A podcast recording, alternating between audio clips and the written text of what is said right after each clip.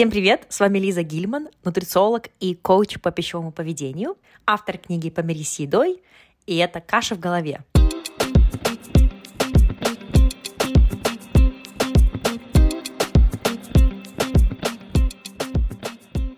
Номер один подкаст о питании, нутрициологии и пищевом поведении. Цель этого подкаста – давать вам научно обоснованную информацию о питании – и здоровом образе жизни. И если вы готовы к индивидуальному сопровождению и коучингу со мной, то мои контакты вы можете найти в описании этого эпизода. Добро пожаловать в новый эпизод подкаста «Каша в голове». Сегодня я хочу поговорить на тему питания во время стресса, во время стрессовых ситуаций. И эта идея пришла мне после моего разговора с одной моей клиенткой по поводу стрессовых ситуаций и даже, наверное, не просто стрессовых ситуаций, а некие моменты кризиса, когда случается такой стресс, которого вы не ожидаете, когда это выбивает вас из рутины, когда выбивает вас из колеи, когда вы принимаете, получаете какие-то плохие новости, и что здесь делать, чтобы питание, рутина питания совсем не слетела. А моя клиентка задала такой вопрос. Как питаться в условиях стресса? Какие есть механики управления этим стрессом и не заеданием, и не голоданием?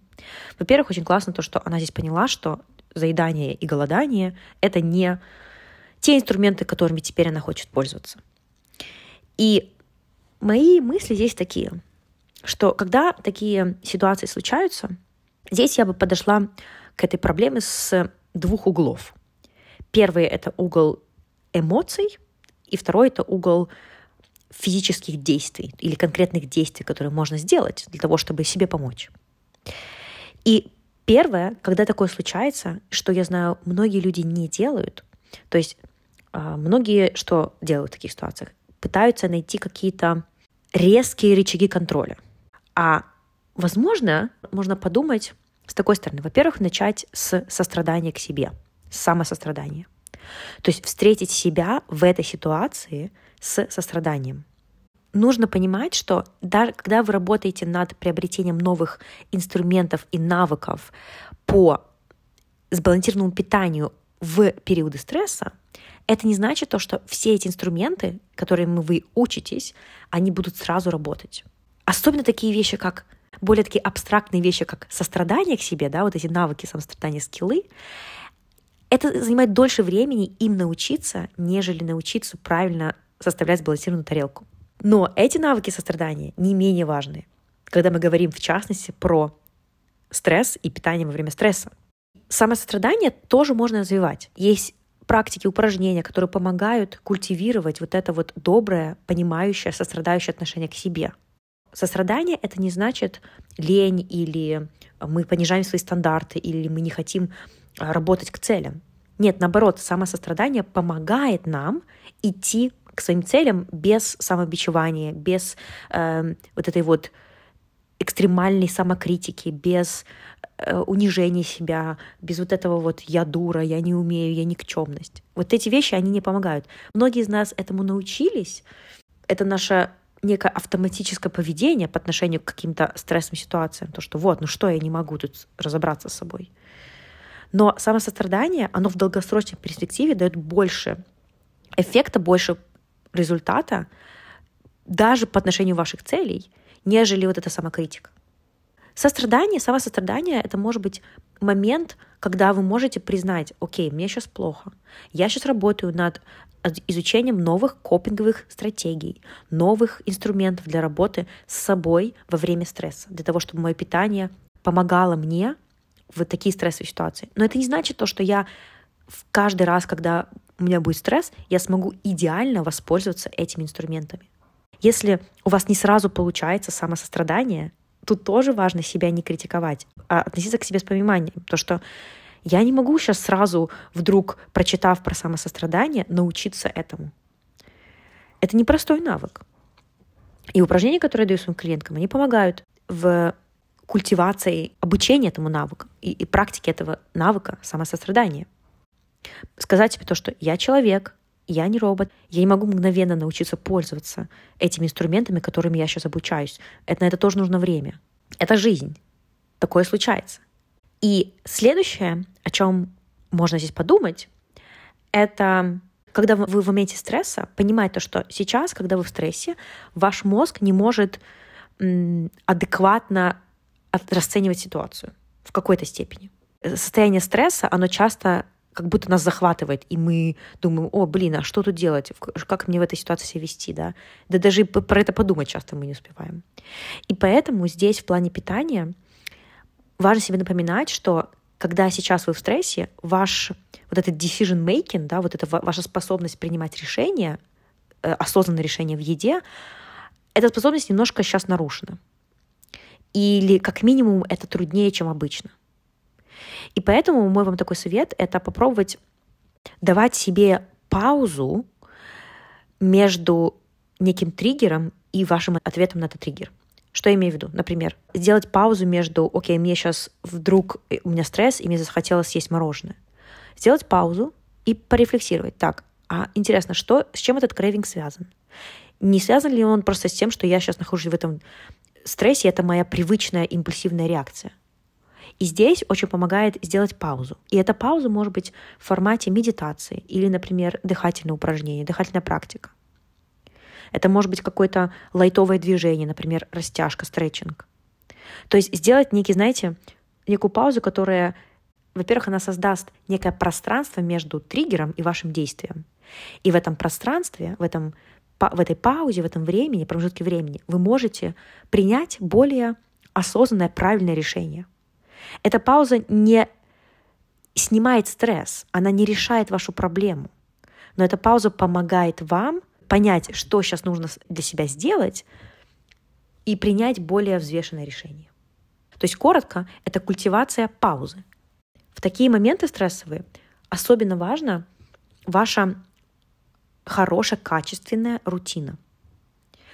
Под качественной рутиной я имею в виду здоровая рутина, когда вы здорово спите. То есть, в частности, особенно важное внимание уделять сну, регулярным приемам пищи, чтобы у вас на тарелке было достаточно еды. Бывают такие периоды стресса, слушать свои сигналы голода и сытости не самая лучшая стратегия, если они у вас нарушаются. То есть здесь у всех немножко по-разному. Кто-то во время стресса полностью у них отшибает аппетит, у кого-то наоборот.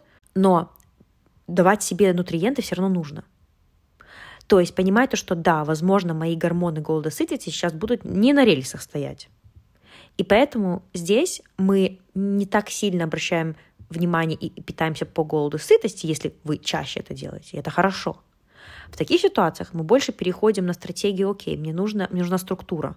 Потому что сейчас, когда я в стрессе, в этом состоянии fight or flight, бей, беги, мои сигналы голода сытости, возможно, не очень хорошо работают. Дальше очень хорошие, конечно, инструменты. Это любое движение.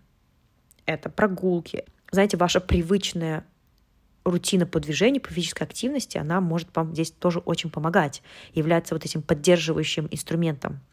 И возвращаясь к эмоциональной части, когда нас накрывает этот стресс, эта волна стресса, мы часто хотим, как будто бы, знаете, мыслями себя вытащить оттуда. Или логически объяснить свои эмоции. Но нужно помнить то, что эмоции тоже важно валидировать и принимать. И опять же, здесь навыки сострадания в этом помогают. Они помогают нам принять то, что мне сейчас фигово, мне сейчас плохо, я сейчас чувствую это, это, я сейчас чувствую грусть, злость и так далее. То есть правильное наименование своих эмоций — это тоже важный навык. Вот задайте себе еще такой вопрос. Что сейчас в этой ситуации мне поможет помимо еды? если, допустим, еда для вас — это привычный копинговый механизм. Как я в этой стрессовой ситуации могу себя поддержать и помочь себе пройти через эту стрессовую волну? Что сейчас моему организму нужно? И признавать то, что вы сейчас находитесь в состоянии некого страдания, это тоже, знаете, осознанность. Я чувствую боль, я чувствую тревогу, я чувствую сейчас дискомфорт. И принимать то, что страдание, стресс — это часть жизни. Это и есть наша общая человечность, наша человечная сущность в том, что страдания и очень неприятные эмоции — это часть жизни.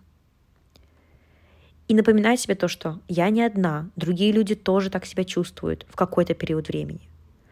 многие люди, многие мои не знаю, знакомые или многие люди в, моё, моем окружении тоже сталкиваются с такими трудностями в какой-то момент, или, может быть, даже сейчас. И еще помогает, когда вы кладете руку на, на грудь, и это, знаете, такой некий self-soothe, самоуспокоение, тоже помогает. И вы спрашиваете себя, что мне сейчас нужно, что мне нужно сейчас услышать, чтобы проявить к себе доброту, что мне нужно сейчас себе сказать, чтобы напомнить себе о том, что я человек, мне трудно, бывают моменты, когда мне будет больно и трудно. Вы можете подумать про какие-то другие фразы, которые вам в такие моменты помогают или могут помогать, и прям можете их выписать на листочек и подготовить на такую вот экстренную ситуацию или где-нибудь сохранить себе в, в notes в телефоне. Например, что-то типа «Когда мне будет очень плохо, я буду выбирать заботиться о себе таким-то образом и перечислить, что вы можете сделать. Пять небольших действий или актов заботы о себе, которые вы можете сделать, когда у вас будет вот этот вот экстремальный э, момент стресса. Напоминать себе то, что я сильная, я могу пройти через трудные периоды.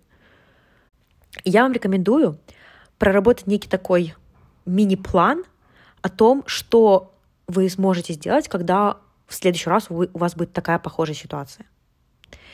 И, пожалуйста, помните то, что если вы сейчас работаете над тренировкой новых навыков, копинговых стратегий, которые помогают вам в плане эмоций, что-то помимо еды, я хочу, чтобы вы помнили то, что это занимает время. И если вы не идеально владеете эти, этими инструментами, это не значит то, что они не работают, или это не значит то, что вы плохо что-то делаете. Просто это означает то, что нужно больше времени для того, чтобы эти новые навыки, знаете, вот прижились к вам. Вы их прочувствовали. Сначала вы их практикуете, и это немножко такое fake it till you make it, как будто бы. Но именно с практикой, именно с повторением вы будете все больше и больше видеть, как эти инструменты конкретно для вас работают. Я надеюсь, что вам было полезно. Мини-эпизод сегодня — если вам нужна моя помощь в питании, в отношениях с едой, то, пожалуйста, заполняйте анкету на коучинг внизу. Я буду очень рада вам помочь. Пока-пока!